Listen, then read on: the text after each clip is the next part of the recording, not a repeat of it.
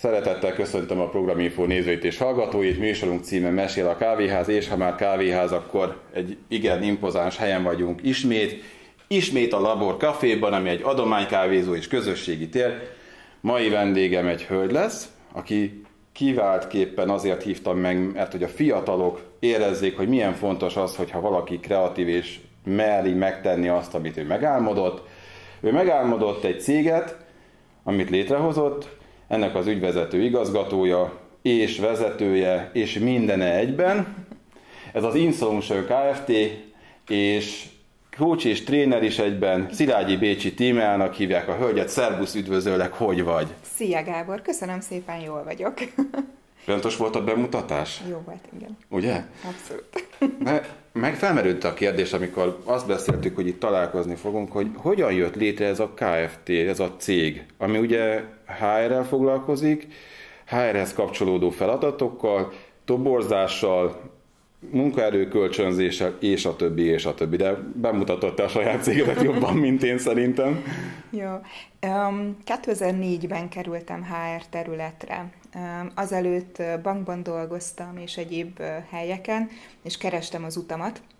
Majd 2004-ben adódott egy lehetőség, és Magyarország egyik legnagyobb munkaerőkölcsönző közvetítő cégéhez kerültem dolgozni asszisztensként, és ott éreztem azt először, hogy, hogy jó helyen vagyok, hogy ez az a terület, ez az a szakma, amit én csinálni akarok, akkor úgy éreztem, hogy megtaláltam az utamat. És ez azóta is tart, és nyolc évig dolgoztam ennél a cégnél, nagyon szerettem, nagyon sokat tanultam, majd történtek ott változások, emiatt úgy éreztem, hogy váltanom kell, és hát akkor az egyik legjobb út az az volt, hogyha ezt saját vállalkozásban csinálom, és maga az InSolution-t még 2008-ban létrehoztuk a férjemmel egy teljesen más ok miatt, és, és gyakorlatilag ott volt készen a cég, nekem csak be kellett szerezni ugye a különböző engedélyeket, ami viszonylag gyorsan is ment, hál' Istennek, és akkor még egy cégtársal együtt elindítottuk ezt a saját vállalkozást, amit azóta is nagyon szeretek és nagyon imádok, néha fárasztó, de emellett nagyon jó alkotni, nagyon jó építeni valamit, és 2018 óta immáron egyedüli tulajdonosként irányítom a céget és, és vezetem. Kicsit kanyarodjunk vissza az elejére, amit említettél, és egy picit meg is lep, hogy azt mondtad, hogy bankban is dolgoztál, ott kezdted el de akkor miért választottad a HR-t? Miért gondoltad azt, hogy egy pénzügyi terület után egy HR területre valaki átnyergel? Na megnézem, a nézők nem tudják, hogy nagyon sok ismerősön van, aki pénzügyesként kezdi, bankban dolgozik, vagy egy cég pénzügyi osztályon, és akkor átnyergel HR-esnek. Na, miért választottad? Miért, neked miért volt ez szimpatikus, hogy, el, bocsánat, hogy elkezded ezt az egészet? Uh-huh. Uh, én alapvetően nem vagyok pénzügyes. Tehát az, hogy bankban dolgoztam, az nem jelenti azt, hogy pénzügyes vagyok, és a végzettségem sem ez. Tehát én ott a fiúk igazgató mellett dolgoztam, és a fiúkban dolgozóknak a munkáját segítettem és támogattam. Egyébként nagyon jó volt az is, és sokat tanultam, nagyon sokat fejlődtem abban a közel két évben, amíg ott dolgoztam, de valahogy éreztem, hogy ez nem az én területem. És akkor volt egy hirdetés, amire jelentkeztem, asszisztens kerestek ehhez a személyzeti szolgáltató céghez. Igazából azt se tudtam, hogy eszik vagy iszták ezt a szakmát uh, akkor, de úgy jól hangzott és izgalmasnak tűnt. És hát hál' Istennek felvételt nyertem. És akkor ott, amikor elkezdtem belelátni ebbe a területbe, amikor elkezdtem felszívni azt a tudást, ami ahhoz kellett, hogy a munkámat jól tudjam végezni, akkor éreztem azt, hogy tényleg ez az. Itt tudok segíteni az embereknek, el tudom akár indítani őket egy teljesen új pályán, mint ahogy ugye te is említetted, hogy pénzügyesekből időnként HR-esek lesznek. Vannak az életben azok a pillanatok, amikor egy új karrierre van szükség, egy új munkahelyre van szükség, legyen szó fizikai dolgozóról, vagy legyen szó egy vállalat felső vezetőjéről, és mi ebben segítünk, segítünk megtalálni azt a helyet, ami, amiben ki tud teljesedni, vagy ahol ki tud teljesedni majd az adott jelölt munkavállaló, pályázó, És az egyik jelmondatunk is az, hogy munkával méltó életet. Tehát, hogy olyan munkahelyeket tudjunk találni azoknak, akik keresnek, ahol, a, ami méltó hozzájuk. Megfogott egy gondolat, hogy, hogy teljesen új karriert el lehet indítani. Uh-huh. Nagyon sokszor Magyarországon az a hír járja, ez a téves hír, hogy itt nem lehet új karriert bekezdeni. Valaki elvégzett egy sulit, mondjuk akár egy egyetemet, főiskolát, vagy éppen valamilyen képzésben részt vett, megszerezte a tanít kis papírkáját, és elkezdi azt a szakterületet, és hogyha 40 évesen mondjuk váltania kell, akkor az emberek többsége vagy azt mondja, hogy azért nem váltok, mert hát mit fognak mondani, hogy nem volt jó ez a terület. Tehát, hogy te hogy látod ezt a mm, érdemes váltani, ha oda kerül az ember, hogy beleszorul valamilyen pozícióba, és nem nagyon tud kitörni? Abszolút, abszolút érdemes. Én nagyon sok olyan embert ismerek, aki gyakorlatilag teljesen más pályán mozog most, mint amin elindult gépészmérnökök üzemeltetnek egy nagyon sikeres éttermet például. Tehát én, én azt gondolom, hogy ha valaki nem érzi jól magát a bőrében, nem érzi jól magát azon a területen, amit, amit éppen csinál, akkor igenis merjen álmodni, merjen eldönteni azt, hogy akkor ő onnan lép, és találja ki, hogy mi az, amit, amit szeretne csinálni. Nyilván az anyagi biztonság az fontos mindenkinek. Tehát abban az esetben, hogyha most nincs, egy, nincs tartalék, nincs valamilyen másik forrás, akkor célszerű ezt még a jelenlegi pozíciójából, vagy a jelenlegi munkaköréből megtenni, és ilyenkor egyébként egy coach, egy tréner tud segíteni, inkább coach ebben, tehát tud, tudja úgy irányítani a beszélgetéseket, hogy feltárja azt a területet, amit igazán csinálni szeretne az egyén. Tehát azt gondolom, hogy mindenképp érdemes. És azt se felejtsük el, hogy azért vannak idő, ugye, hogy választunk pályát. Jó? Tehát legtöbbször az történik, főleg a, a régebbi időszakokban, hogy szülők megmondták, hogy fiam, te tanár leszel, te gépész leszel, te IT is leszel, vagy bármi, mert adott esetben egy 14 éves, vagy egy 18 éves nem biztos, hogy el tudja dönteni, hogy ő igazán mit szeretne, mi az, ami közel áll hozzá. Nyilván azért vannak már próbálkozások erre, azt azért látom az iskolák részéről, hogy segítsék a diákokat. Mi is részt vettünk egy hasonló projektben nem olyan régen, de azért én azt gondolom, hogy a, az embereknek a nagy része az belekényszerült egy pályába, és nem feltétlenül azt csinálja, amit ha azt mondanánk neki, hogy tud, hogy nem veszthetsz, és nincs veszteni valód, akkor mi lennél? Mi a szíved vágya? És akkor kitárulkodnak az emberek. Így van. Így van. Két dolgot is megpendítettél, az egyik az, hogy 18 évesen nem tudják az emberek, hogy mik szeretnének lenni, vagy mivé szeretnének válni. A másik azt, hogy a, a szülők mondják meg. Nálad, nálatok hogy volt ez?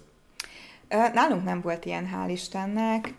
Engem viszonylag tényleg elég tágan hagytak a szüleim kibontakozni egész gyerekkoromban. Tehát amit kitaláltam általában, az működött, tehát ha éppen nem zárták volna be a sportlövés szakkört, akkor még arra is jártam volna a fizika, a kémia, a balett, a torna, meg nem tudom még mi mellett. Úgyhogy minden voltam szerintem gyerekkoromban, csak akasztott ember nem. Tehát a szüleim elég támogatóak voltak, de hát akkor, hogyha én nem tudom, hogy mit akarok, akkor igazából nem feltétlenül tudnak ebben segíteni és mivel apai ágon a nagyszüleim pedagógusok voltak, így végül úgy döntöttem, hogy döntöttem, mert igazából ott ragadtam a Nyíregyházi főiskolán, és magyar történelem szakos tanár lett belőlem, mert még gimiben is, negyedikben fél évig arra készültem, hogy matek-német szakra megyek, majd fél évkor úgy döntöttem, hogy át, ezt hagyjuk inkább, akkor megyek jogi karra, és hát azért fél év alatt így felkészülni, mert mit nem mondjak, annyira nem volt túl sikeres a felvételim, és akkor nem volt még más választás, tehát akkor még ilyen eléggé egyutas jelentkezések voltak, nem Igen. úgy, mint most. Úgyhogy végül elmentem Magyar Töri nulladik évfolyamra a Nyíregyházi főiskolára, és igazából megszerettem, tehát hogy teljesen jó volt, és ott ragadtam. Ugye ott max ponttal fölvettek a, nulladikosokat, akik tényleg úgy teljesítettek, nulladik évfolyamról elkezdhettem gyakorlatilag bekerültem a főiskolára magyar történelem szakra. Imádtam minden pillanatát egyébként, nagyon-nagyon szerettem, de azt azért tudtam, hogy nem feltétlenül akarok tanítani, vagy ne, nem olyan formán, mint az iskola mhm. rendszer. Úgyhogy ilyen szempontból én is pályaelhagyó vagyok, és új karrierépítő, hogyha ezt nézzük, hiszen nem tanárként dolgoztam, mm, magántanítványaim voltak, azt, azt mindig élveztem, 10-12 magántanítványom volt általában, aztán egy idő után ez már nem fért bele. Nem, nem, csak nem fért bele az időbe, mm. nem fért bele munka mellett, és akkor itt szépen ez leépült, de hogyha úgy nézzük, akkor valahol a tanítás mindig is az életem része, mert hát hogy trénerként, trénerként ugye ne, nem csinálok mást, mint, mint más rendszerben, de, de tanítok. Hát a pedagógiai, pedagógiai végzettségednek azért javarészét fel tudod használni a képzések során. Mm. Természetesen, meg hát én egyébként is egy ilyen örök tanuló vagyok, úgyhogy a főiskola után kihagytam egy évet, majd megcsináltam szintén itt a főiskolán, ami most már ugye egyetem a nemzetközi kapcsolatok szakot, majd kihagytam megint egy évet, és kerestem megint az utat, akkor már ugye HR területen dolgoztam, és elvégeztem a Debreceni Egyetemen a munkai szervezetpszichológia szakot, Ugye először volt egy alapképzés, egy három éves alapképzés, majd utána két év mesteren a munkai szervezetpszichológiát. Majd aztán viszonylag sok évet kihagytam így az iskola rendszerű képzésekben, de tanfolyamokra nagyon-nagyon sokat jártam, különböző tréningekre. Mindig szeretek tanulni, új dolgokat felfedezni.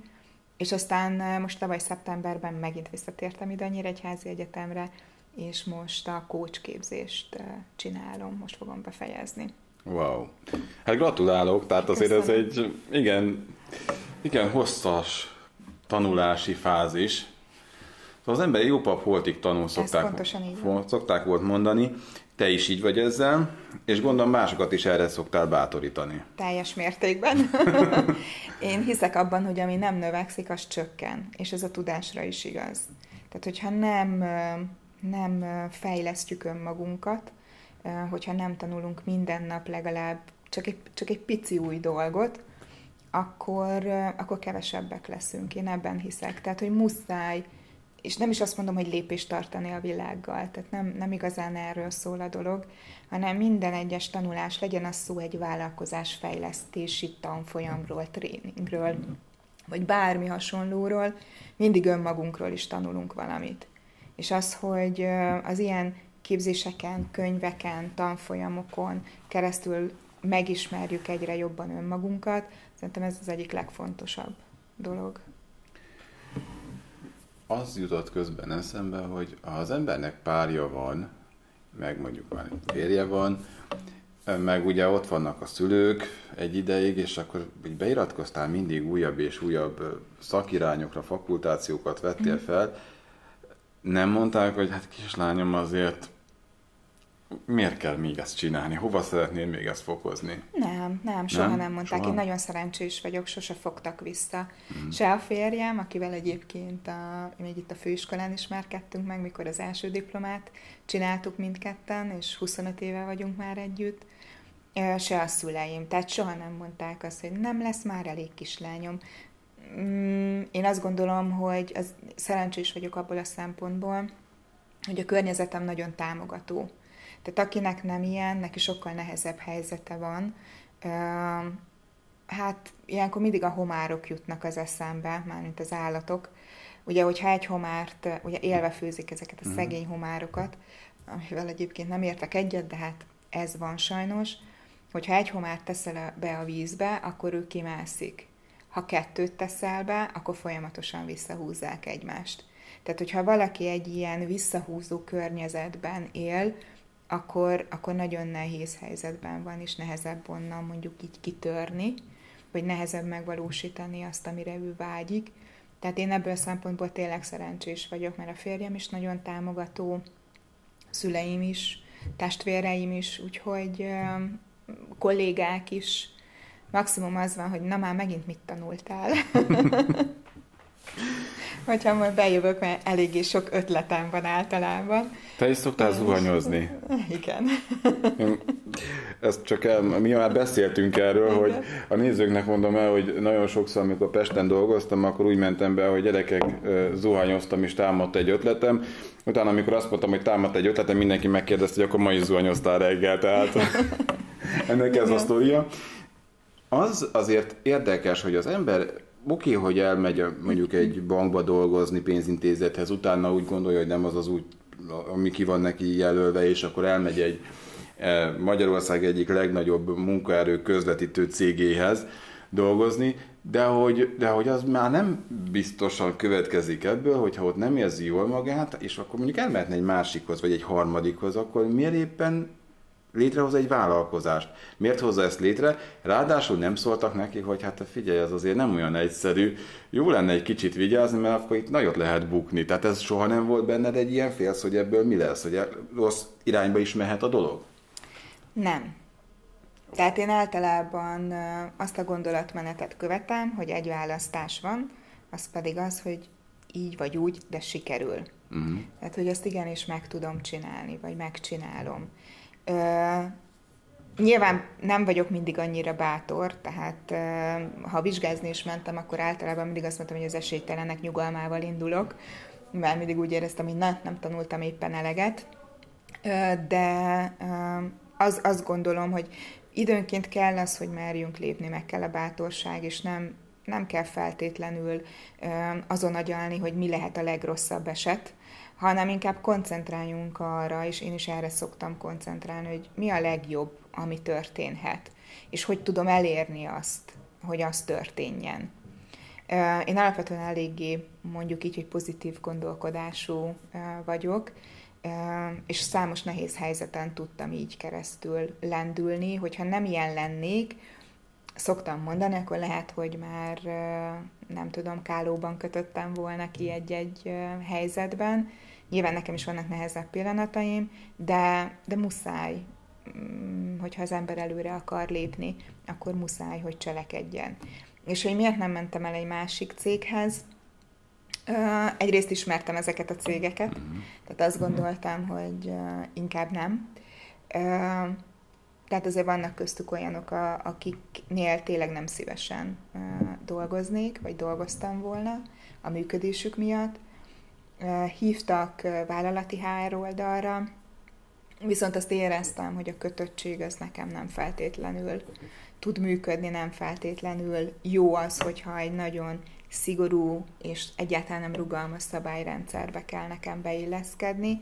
Ez azért ennél a HR szolgáltatónál is kijött, hogy nehezen, nehezen viselem azt, hogyha én tudom, hogy tudok valamit, és ezt másképp kell csinálni, tudom, hogy hogy, hogy helyes, akkor azt úgy nehezebben viselem. Most már rugalmasabb vagyok, de, de ez, ez volt az talán, ami arra ösztönzött, hogy, hogy saját céget csináljak.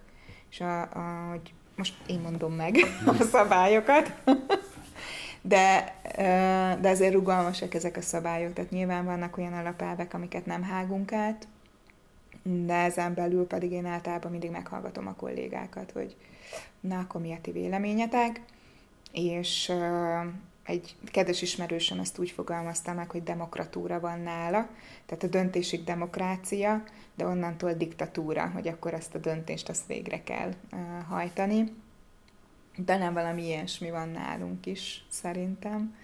Uh, de tény, hogy hogy nem, nem, nem tudtam volna beilleszkedni egy nagyon szigorú szabályrendszerbe itt, itt sokkal nagyobb szabadságot ad nekem az, hogy én vagyok a célalkotó, imádok álmodni, imádok célokat kitűzni, ez pedig nem feltétlenül lehet egy multi környezetben például. Azon agyaltam közben, hogy, hogy akkor gyerekként is ilyen feszegetted a, a szabályrendszer határait? Iskolában is? Nem. Nem? Ez csak Nem, utána jött? Ezt uh, szerintem így a főiskolás években. Uh, bár azt nem, nem mondanám, hogy ilyen sarokba ülő típus voltam, nem, mert minden évben, még gyerek voltam, így majdnem minden évben a balesetén kötöttünk ki valami no. akció miatt. Miket akcióztál? Ez érdeketlen. Hát, hol a bokámat törtem el a bicikliküllővel, hol a sarkamat szedte le szintén a bicikliküllő, vagy hát vágott bele. Hol felmásztam a szekrényre, és a, a tükör landolt a fejemen, ami elvágta az arcomat, szóval mindig, mindig történt valami, eléggé eleven gyerek voltam, de, de úgy bent az iskolában azért elég, elég szabálykövető. Um, alapvetően szerintem így a főiskola környéke volt az, amikor, amikor változtam, amikor úgy egy kicsit kinyílt a világ. Ez részben talán annak is köszönhető, hogy azért nekem volt egy, egy, egy szépészeti nehézségem, ugye fogszabályzót hordtam nagyon sokáig, és hát azért a gyerekek kegyetlenek tudnak lenni, szóval a, a, a, a sárba tiprás azért az meg volt, így a fogszabályzó, meg egyáltalán a kiálló fogak miatt.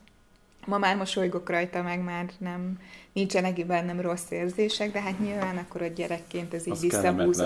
Igen, meg visszahúzódásra késztetett és hát már így 19 éves voltam, azt hiszem, valami ilyesmi, amikor, amikor sikerült így az utolsó lépéseket is megtenni egy műtéttel, és akkor már, már helyreállt a, a fogsorom, és akkor már nem volt olyan történet, ami, ami így visszahúzott volna, vagy visszahúzódásra késztetett volna, és akkor így kinyílt egy kicsit a világ, és én is elkezdtem változni.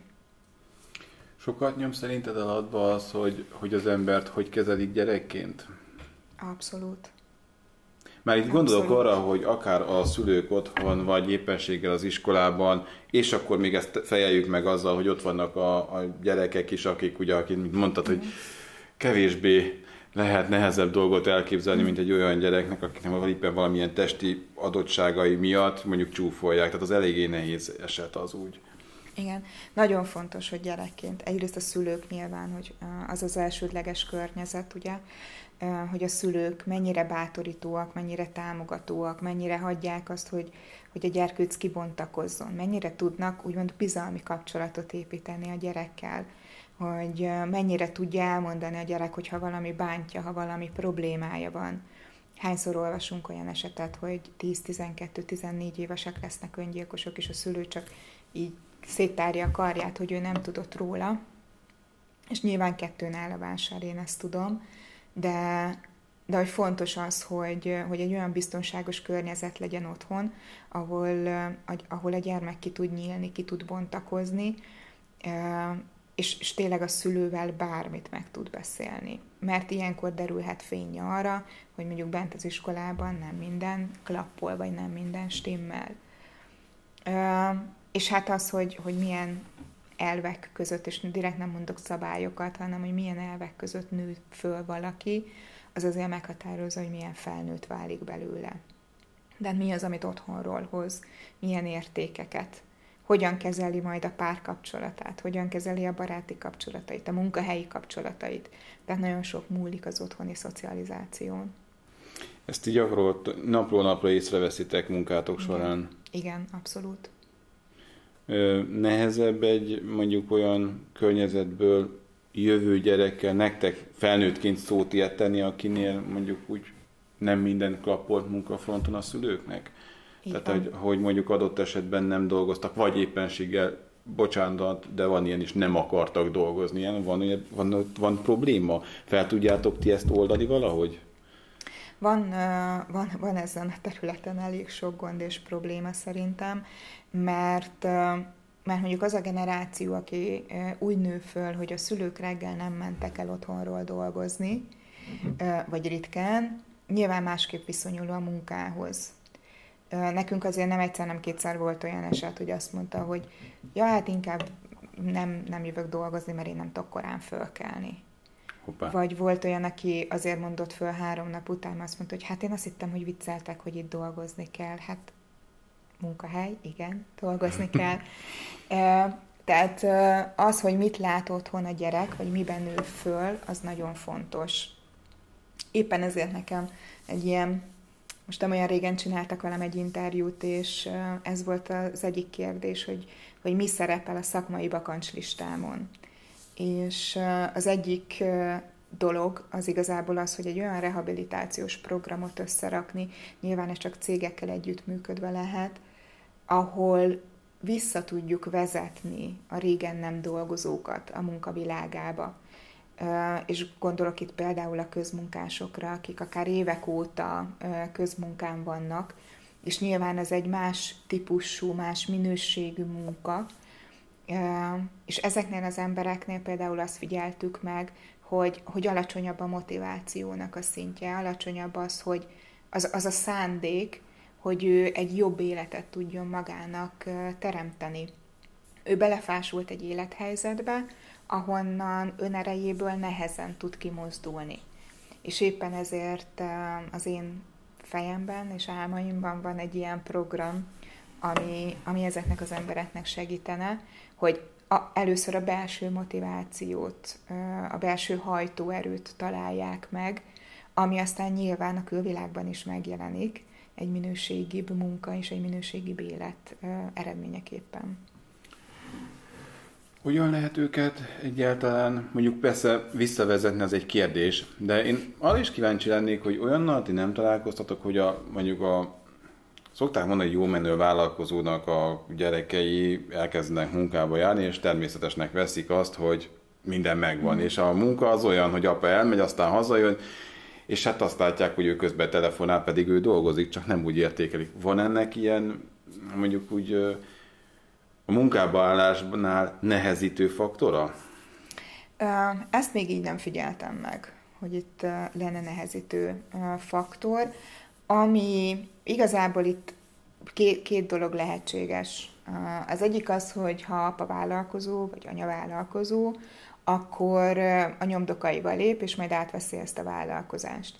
Hogyha ügyesen csinálják a generációváltást, akkor igazából a, a gyerkőc az alulról fogja kezdeni bent a vállalkozásban, tehát nem egyből az igazgatói székben, hanem szépen megismerve a cégnek a belső folyamatait, kerül föl és lépdel föl a ranglétrán, odáig, hogy mondjuk már átveheti majd apától, anyától a céget. A másik eshetőség, hogy, hogy azt mondja a gyerek, hogy na jó, hát köszönöm szépen, én ilyen életet nem akarok, és elmegy mondjuk egy teljesen másik irányba.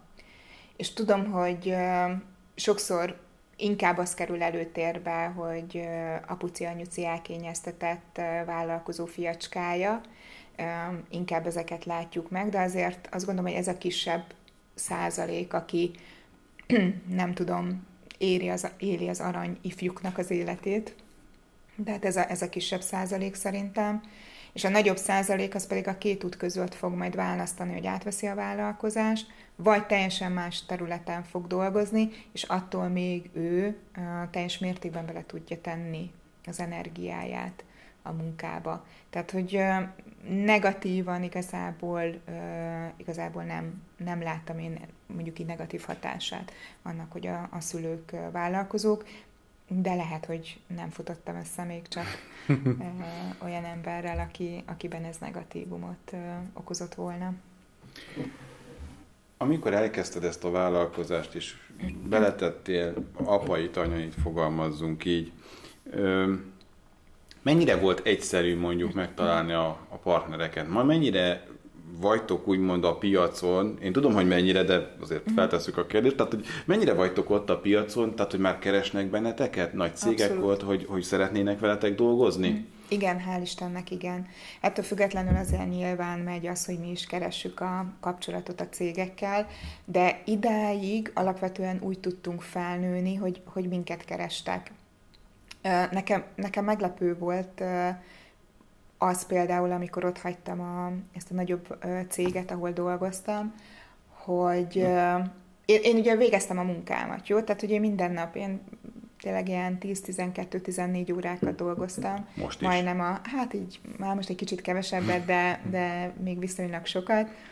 de élvezem, tehát hogy ezzel nincs is semmi probléma. És igazából a hét-hét napján, és azt gondolom, hogy ott, a, a, amikor alkalmazott voltam, az, és tényleg szép sikereket tudtam elérni, akkor az azért volt, mert úgy kezeltem azt az irodát, amit aztán én már irányítottam, mint hogyha ez az én sajátom lenne.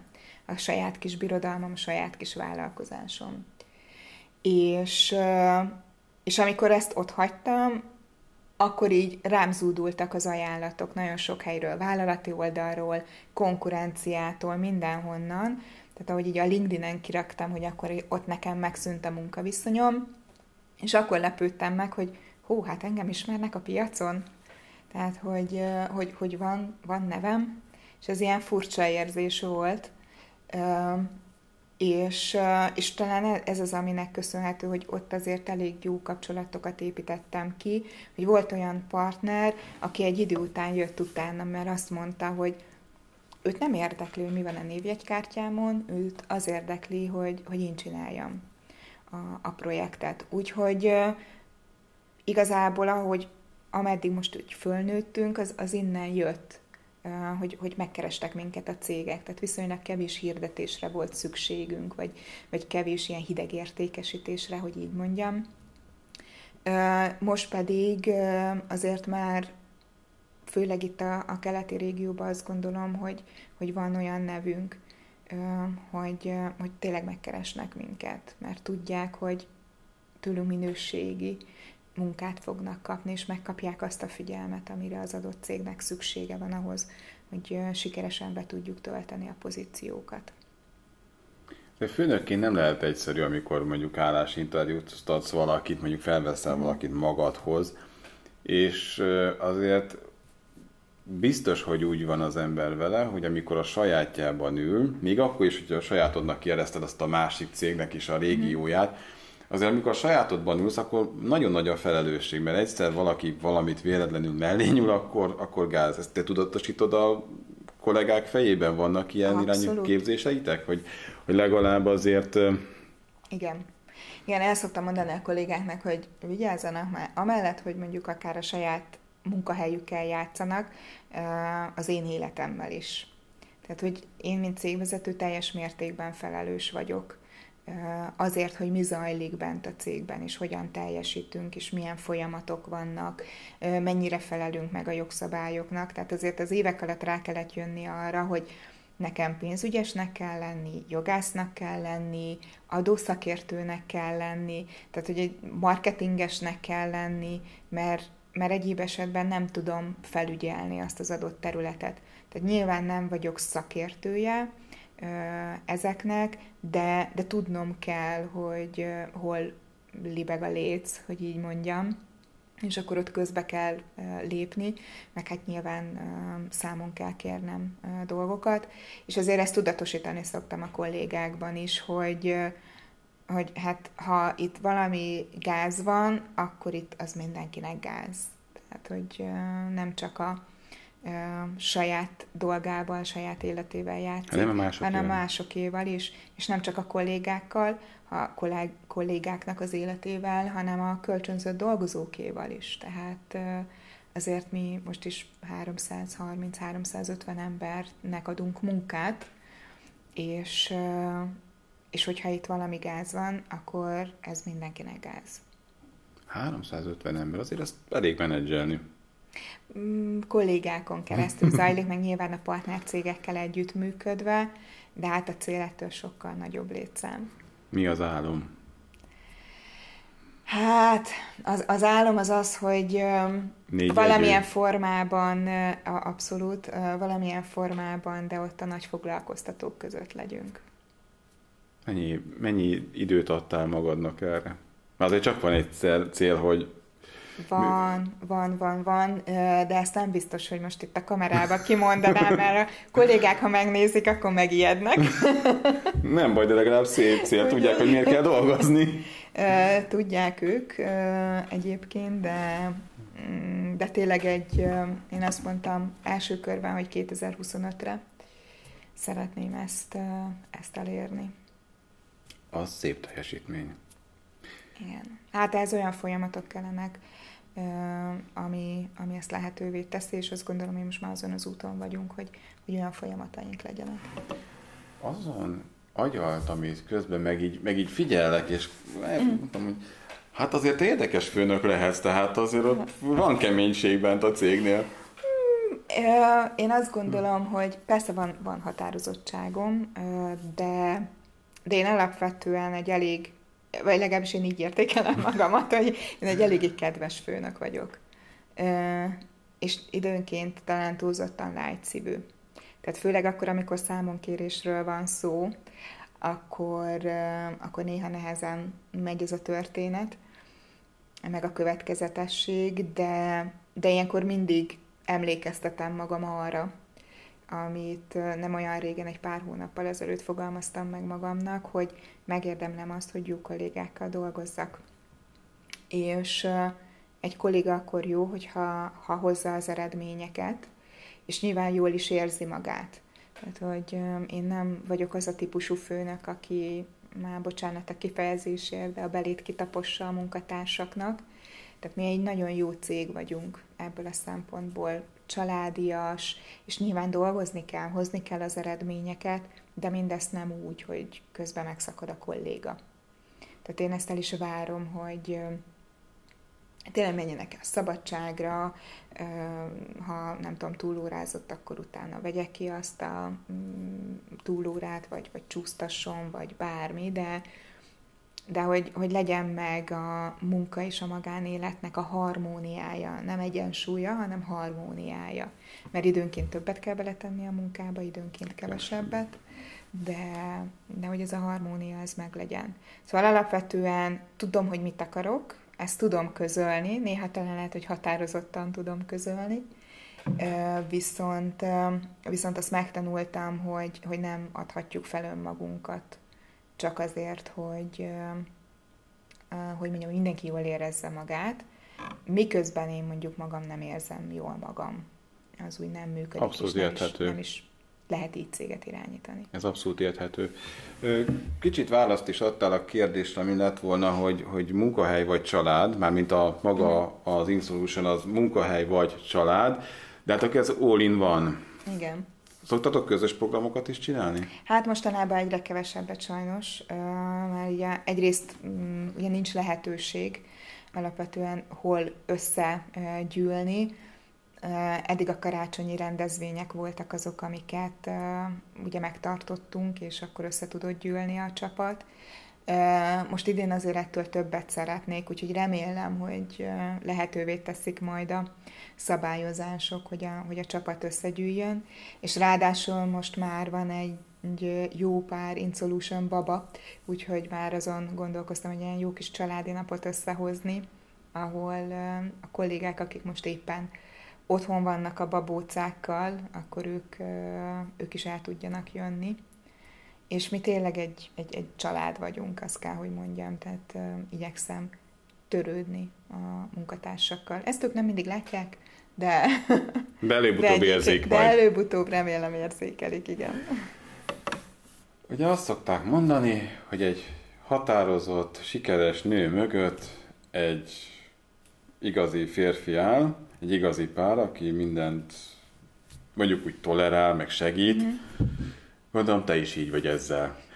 Abszolút. Ahogy már mondtam is, ugye még a főiskolán találkoztunk a férjemmel, Gáborral, és, és gyakorlatilag 25 éve toljuk együtt az életet, meg az életszekerét.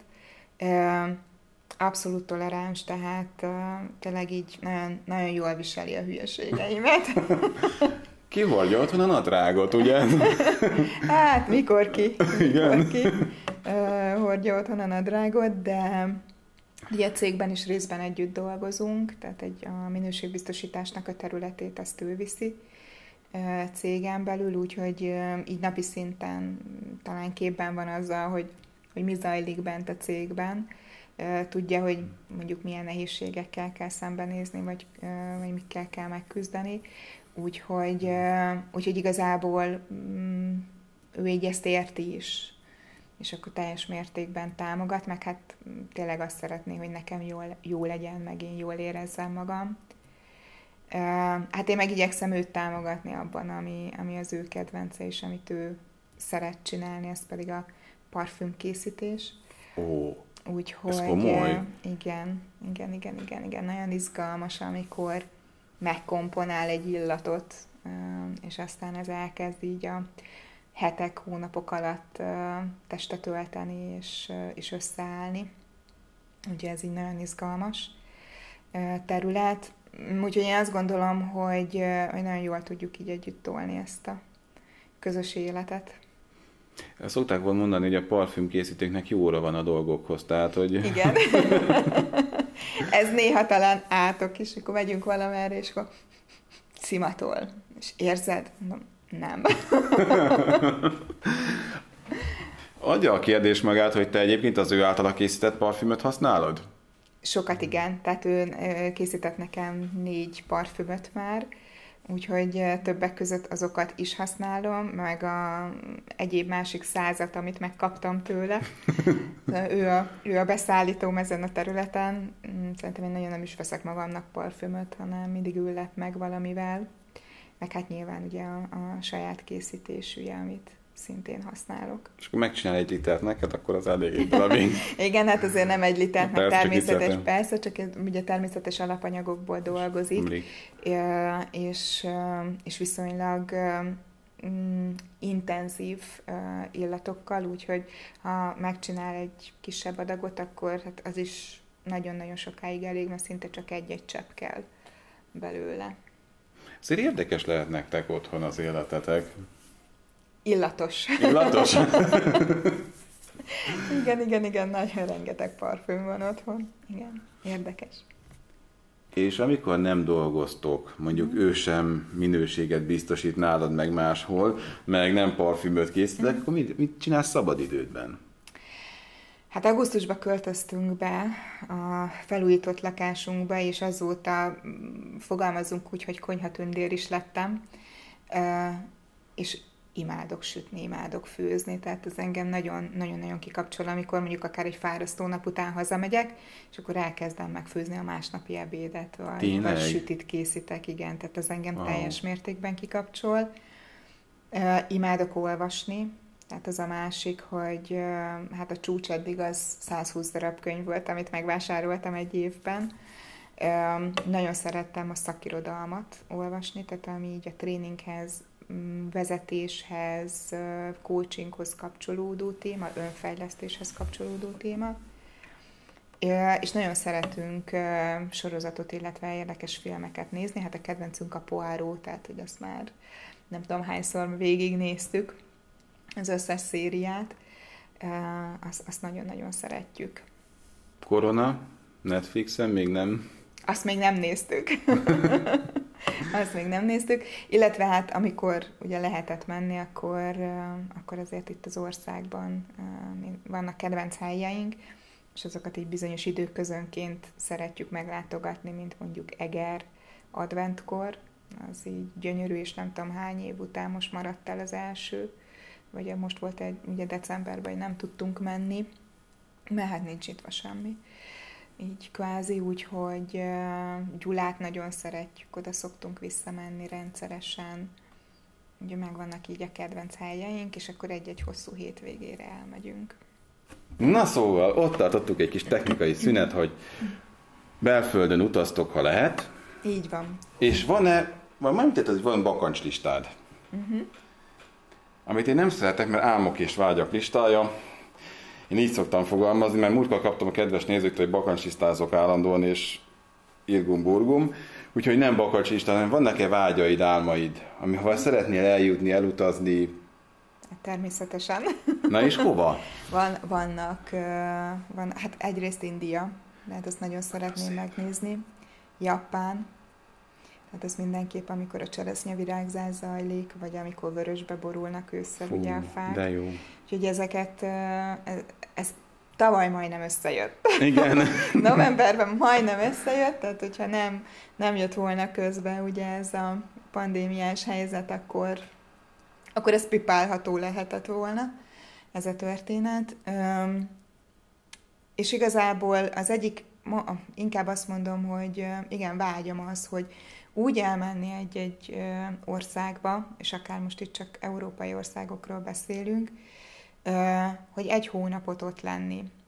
Kibérelni egy lakást, és gyakorlatilag úgy élni, mint a helyiek, és megismerni az ottani közösséget, az ottani olyan eldugott kis helyeket, ahova mondjuk a turista nem megy, de, de mégis izgalmas. És hát egyik álmunk ugye a férjemmel együtt, hogy egy ilyen kis gasztrotúrát megcsinálni, mondjuk akár a, a, az iráni területen, vagy Törökországban. Nagyon szeretjük a, az ilyen egzotikusabb ételeket, és akkor ezek mentén felfedezni egy-egy országot. Úgyhogy ilyen, ilyennek vannak a bakancs listámon. Teljesen jó. India az miért?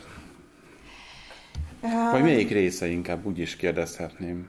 Mind a kettő kérdés érdekes lehet. A, a, nyilván az, hogy bejárni egész Indiát, az nem azt mondom, hogy elképzelhetetlen, de hát azért az nagyon-nagyon sok idő lenne.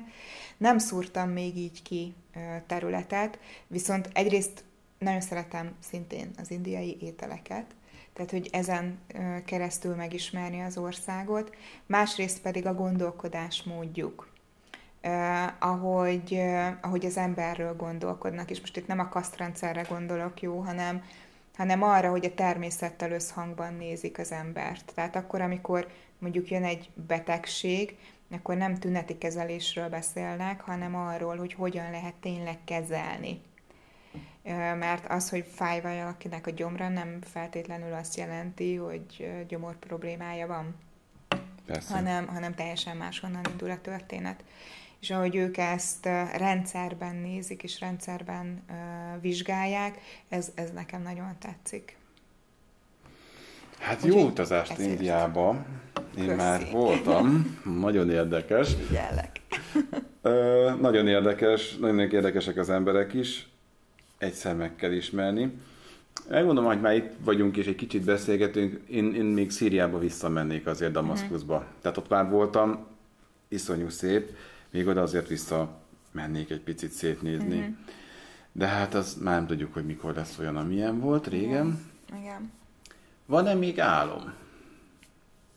Utazásban? Nem, egyébként. egyébként? egyébként. Um, Igazából, amit én, ami így egy kicsit ez is szakmai történet, szeretnék egy, egy olyan központot létrehozni, ami a női vezetőket segít és támogatja, tehát a jelenleg és a jövő generációjának a női vezetőit, abban, hogy úgy tudjanak vezetők lenni, hogy közben mondjuk így, hogy a nőiességüket nem vesztik el. Én is az egész onnan ered, hogy, hogy én is nagyon sokszor ugye felső vezetői szinten férfiakkal tárgyalok. És, és volt egy olyan időszakom, amikor nem tudtam másképp érvényesülni köztük, csak akkor, hogyha felvettem azokat a férfias energiákat, és akár oda csaptam én is az asztalra, és egyszer belenéztem a tükörbe, és hát így szó szerint egy pasi nézett vissza rám, és azt mondtam, hogy ez így nem lesz jó.